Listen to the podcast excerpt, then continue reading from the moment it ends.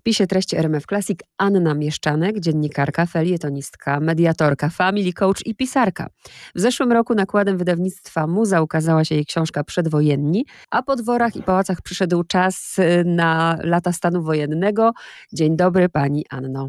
Dzień dobry pani. Czy ten temat właśnie, stan wojenny, to jest temat, który szczególnie Panią interesuje, czy okazją jest rocznica, 40. rocznica i było to na zamówienie? Wie Pani, było to na zamówienie. Wydawnictwo mnie namawiało do, tego, do tej książki, ale przy okazji tej właśnie y, bardzo ciekawa rzecz się stała. Mianowicie ja sobie przypomniałam dopiero po tym namawianiu przez muzę, co ja mam we własnej szafie. W mojej własnej szafie miałam bowiem przez lata trzymane nagrania, które robiłam w roku 89 i 90 z moimi znajomymi, ze znajomymi tych znajomych.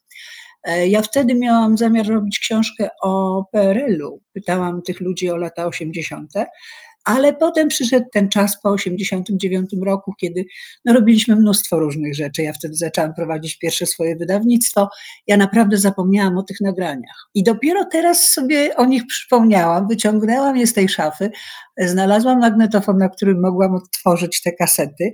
No i jak już ta rzecz się zdarzyła, to wiedziałam, że to po prostu trzeba zrobić. Ale zastanawiam się po pierwsze, czy to możliwe, żeby zapomnieć o tych kasetach, a po drugie, czy to możliwe, żeby mieć taki, nie wiem, no to chyba faktycznie już tylko dziennikarka może o tym myśleć, żeby coś nagrywać wtedy. Wtedy był taki czas, że ja miałam półroczną córeczkę. Wszyscy moi znajomi poszli do różnych bardzo poważnych rzeczy i miejsc w okrągłym stole, a ja byłam sobie biedna dziewczynka w domu. I trochę byłam, trochę byłam taka no nie do końca szczęśliwa pod pewnymi względami. I stąd przyszedł mi do głowy ten pomysł, żeby zacząć nagrywać. Ja zapraszałam ludzi do siebie i oni przychodzili i gadaliśmy. Tak samo zresztą gadaliśmy, jak gadaliśmy przez całe lata 80., bo wtedy przecież bez internetu, bez żadnego Facebooka, po domach, po nocach gadało się nieustannie. Myśmy gadali, kłócili się, spierali. No i to taka była, taka jest historia.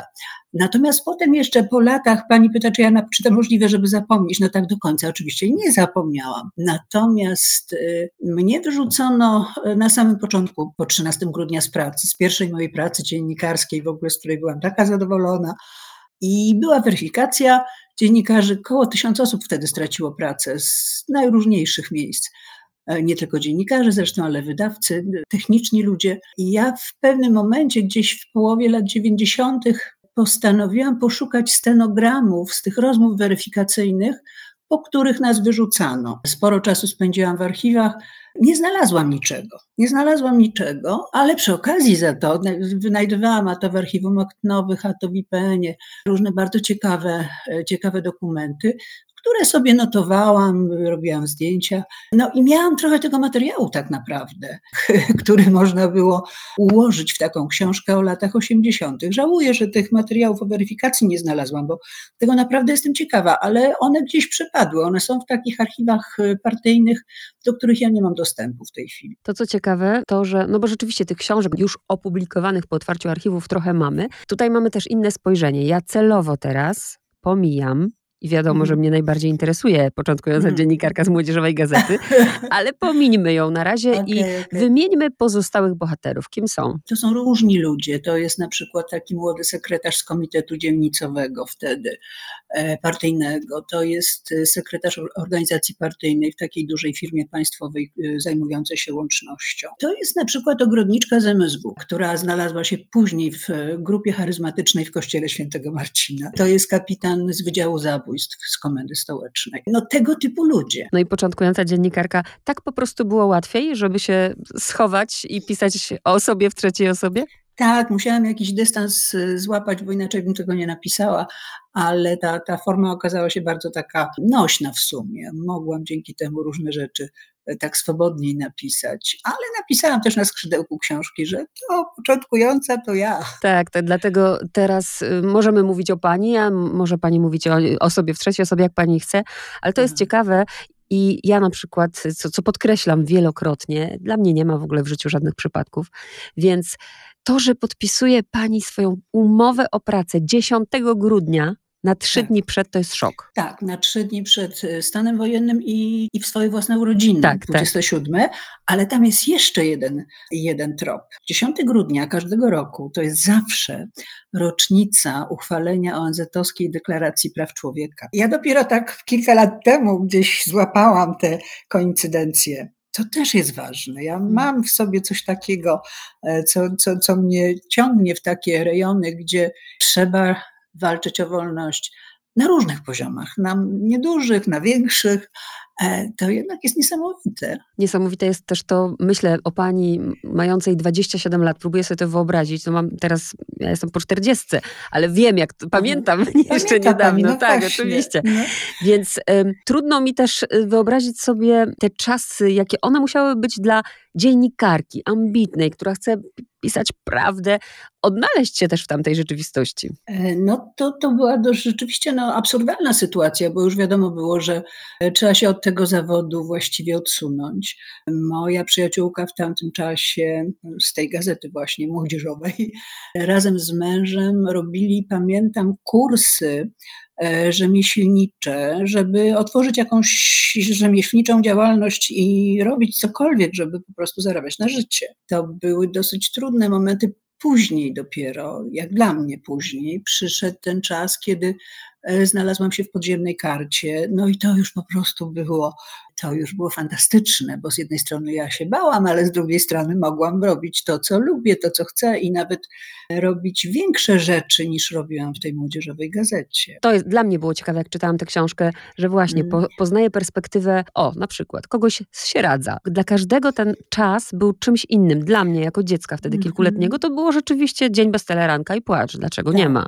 Tak. Ale zupełnie czym innym był ten dzień dla pani, zupełnie czym innym właśnie dla milicjanta, o którym jest mowa, męża Marii. Więc takie mhm. perspektywy są, y, są bardzo interesujące i myślę od razu też o tym, kto będzie czytał tę książkę. Pewnie ci, którzy przeżyli ten stan wojenny bardzo świadomie, no to mogą tam się konfrontować, ale myślę, nie wiem, o dwudziestolatku. Wie pani, ta książka jest napisana tak naprawdę dla mojego wnuka, który studiuje sztuczną inteligencję dwa ostatnie lata w Zurichu teraz jest i on lubi słuchać, jak ja czasami, nie za często, ale czasami opowiadam jednak, jak to było kiedyś. I ja sobie pomyślałam, że on takiej ilości rzeczy nie rozumie, E, bo nie może, że to trzeba po prostu wszystko literalnie napisać. I dlatego, zanim zabrałam się za 13 grudnia, napisałam jeszcze rozdział, który się nazywa Uwertura, żeby było wiadomo, na co ta nieszczęsna władza PRL-owska tak strasznie mocno i ostro zareagowała żeby było wiadomo, co, co myśmy właściwie robili i czego myśmy chcieli w tamtym czasie. Ten rozdział zresztą wyszedł mi dosyć długi, mhm. prawdę mówiąc, ale mam wrażenie, że jest dość wyczerpujący i to, to, to dobrze uzupełnia wszystkie te materiały, które są, e, które są w dalszej części książki. Tak myślę. Ja myślę, że mój wnuczek będzie z tego zadowolony. On jeszcze nie miał jej w ręku, ale, ale bo właśnie chwilę temu wyjeżdżał, na, wyjeżdżał do Zurichu. E, wielka podróż ale myślę, że myślę, że będzie zadowolony. Tak, dla, dla młodych to rzeczywiście no, bez tego kontekstu no, nie jest to możliwe, żeby tak, zrozumieć. To prawda, mm, tak, to mm. prawda. Ja miałam takie wrażenie w pewnym momencie, że to co, to, co się z tej książki wyłania, to jest taki Polaków portret własny z tamtego czasu, y, ale też wie pani, portret, który pokazuje nie tyle, co nam zrobiono wtedy, ile raczej komu to zrobiono. Komu to zrobiono. I jak chciałam pokazać, żeby było wiadomo, komu to zrobiono, to niezbędna była ta uwertura i ten początkowy rozdział o karnawale solidarnościowym. Mm -hmm. Ja ten karnawał uparcie piszę w cudzysłowie, zresztą też za namowami ludzi z pierwszego tygodnika Solidarność, którzy zawsze się złoszczą, kiedy, kiedy ludziom mówią, ach, karnawał, karnawał Solidarności. To był rzeczywiście fantastyczny czas. Czas, kiedy się oddychało, kiedy było lekko. No fantastycznie. Ale z drugiej strony to był czas strasznie trudny, bo tam było mnóstwo negocjacji z rządem w najróżniejszych sprawach, mnóstwo pomysłów, y, pomysłów na to, jak tę gospodarkę ustawić, jak to wszystko zorganizować, żeby ludzie byli z tego zadowoleni. To było ciężkie też tak naprawdę, więc mm. karnawał w cudzysłowie. Każdy rozdział, już mówię, y, od, odkąd zaczynamy stan wojenny, to jest lista ofiar i najpierw pomyślałam, że jak na wojskowy, bo to trzeba podkreślić, zamach stanu, to tych -hmm. ofiar śmiertelnych no nie było dużo. Ale jeżeli na to spojrzymy właśnie szerzej, na te represje, na to, co pani pisze we wstępie, półtora roku to trwało, ale do 86 więźniowie byli przetrzymywani. No to jest inna skala. Czy, ten, czy lista tych ofiar to, to jest też taki rodzaj hołdu? Tak, to jest rodzaj hołdu, zwłaszcza, że my tak naprawdę do dzisiaj nie mamy pewności, że ta lista 102 osób, którą ja tam w kolejnych latach umieszczam, że ona jest pełna. My nie mamy jeszcze takiej pewności i ja się opierałam na liście, którą kiedyś Gazeta Wyborcza w 2006 roku chyba e, zestawiła, korzystając też z e, list Helsińskiej Fundacji Praw Człowieka, IPN-u, ale i wyborcza, i inni ludzie nie mają pewności, że to jest, że to jest całość. No, 102 osoby, nawet gdyby to było tylko tyle, no to to jest dramatyczne. Już o tym wspomniałam, że dla każdego ten stan wojenny był innym czasem. Pani zresztą tak, tak. Przy, jednym, mm. przy jednym z bohaterów mówi o tym rodzaju ulgi. Ja na przykład, jak pamiętam gdzieś tam, no bo zupełnie inaczej to się odbywało na wsiach, zupełnie inaczej w miastach. Mm. Nawet mm. wczoraj na ten temat rozmawiałam z przyjacielem. On był mm. starszy, on miał już wtedy z 15 lat i mówi do mhm. mnie, że wtedy właśnie jak, jak był 13 grudnia, to pamięta, że rodzice, że wszyscy tak odetchnęli z ulgą, bo każdy już wiedział, że to nastąpi, tylko po prostu czekali. No już wiadomo przynajmniej o co będzie chodziło przez tak. najbliższy czas, prawda? Nie, bo ten stan tuż przed 13 grudnia rzeczywiście był tak nerwowy i tak nakręcany przez propagandę ówczesną, to znaczy radio, telewizja, zwłaszcza od momentu, kiedy w Radomiu Karolowi Modzelewskiemu no, powiedziało się to zdanie, bo bój to będzie ich ostatni, on to naprawdę powiedział w stronę rządzących. To miało oczywiście inny kontekst, nie taki wprost, ale było tak niesamowicie wygrywane przez radio, przez telewizję. Wtedy to jest czas, kiedy mamy dwa programy telewizyjne, jeśli dobrze pamiętam, i główna jedynka radiowa, prawda, główna stacja radiowa, prawda, więc to się wtedy nieustannie słyszało. Ludzie naprawdę byli pewni, że to za chwilę coś się stanie. Ale widzi pani, to jest bardzo dziwna sytuacja, bo to jest trochę takie życie mm, e, jak w bajce, w której wierzy się w dobre zakończenie, bo wszyscy wiedzieli, że tutaj zaraz będzie ostro. Ale kiedy już się zaczęło, 13 grudnia 12 grudnia w nocy z 12 na 13 obradowała krajówka w Gdańsku, w stoczni, i oni mieli kilka takich informacji, że pojawia się wojsko, że coś się dzieje. I w ogóle na to nie reagowali. Mm. tak jakby to była jakaś kompletnie inna rzeczywistość. Dla mnie to, to jest fascynujące, bo ja sama z siebie też pamiętam takie takie odczucie, że no słyszę, że jest ostro, widzę w telewizji, że jest ostro, prawda, że władza już się, widać, że się uparła, ale jakaś taka absurdalna nadzieja, że nie będzie, nie stanie się nic złego we mnie na pewno była, więc nie wiem, w, w dużej części ludzi pewnie też. Mm-hmm. Podobało mi się też to w tej książce, że pani tak delikatnie, tekstu jest bardzo dużo, ujawnia się pani, ale właśnie tak delikatnie y, czuć y, różnego rodzaju taką ironię, albo Aha. takie właśnie ustalanie typu słuchajcie, no nazywajmy go generałem przez duże G, teraz będzie wiadomo o kogo chodzi. To przy niektórych momentach się naprawdę śmiałam, a już najbardziej przy tym, jak ta, jak ta cenzura była nieudolna. Kiedy wyobrażam sobie, że oni nie wpadli na to, że kabaret występuje 17 września, nie? Aha, Zauważyli aha. wszystko inne, ale da, na datę nie zwrócili uwagi. To są niesamowite zupełnie historie, które pokazują, jak y, ta władza była właściwie też bezradna wobec tak. nas, nie? Jaka ona była bezradna. I też no, to trochę pozwala zrozumieć, dlaczego się tak bardzo na nas zdenerwowała i zezłościła i zrobiła to, co zrobiła. Mm-hmm. Mnie natomiast, jak, jak już układałam materiał do tej książki, no to jednak, wie pani, jednak mnie poruszyło to, że oni e, właściwie od samego początku robili przygotowania do stanu wojennego. Tak. To jest niesamowite. Jeszcze, jeszcze są strajki w stoczni, a w MSW już konstytuuje się grupa lata 80, tak jak ukonstytuowała się w czerwcu 76, kiedy były te wydarzenia radomskie.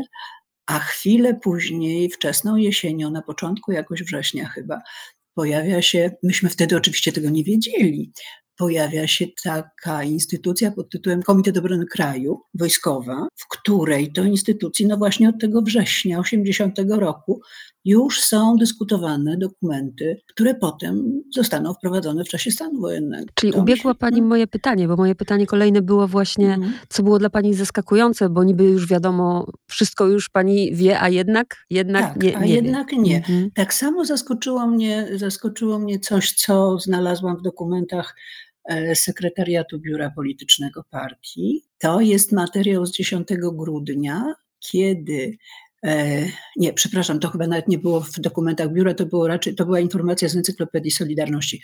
Jest 10 grudnia i generał Milewski, który był przez długie lata mm, e, w MSW, pyta przez ambasadora Rosjan, czy oni wejdą.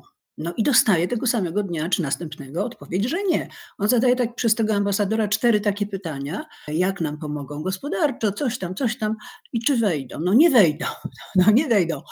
E, I to jest takie jasne, takie oczywiste. To mnie zaskoczyło. Mm-hmm. A kim dla Pani osobiście, dla początkującej dziennikarki z Młodzieżowej Gazety była Maria? E, nie, Marii nie znałam. Marię poznałam w 2000 2018 roku i też nie osobiście, mm. ale poprzez teksty, które miałam szczęście redagować. Inka Słodkowska, która jest panią profesor, y, która jest też w tej książce, tak, tak.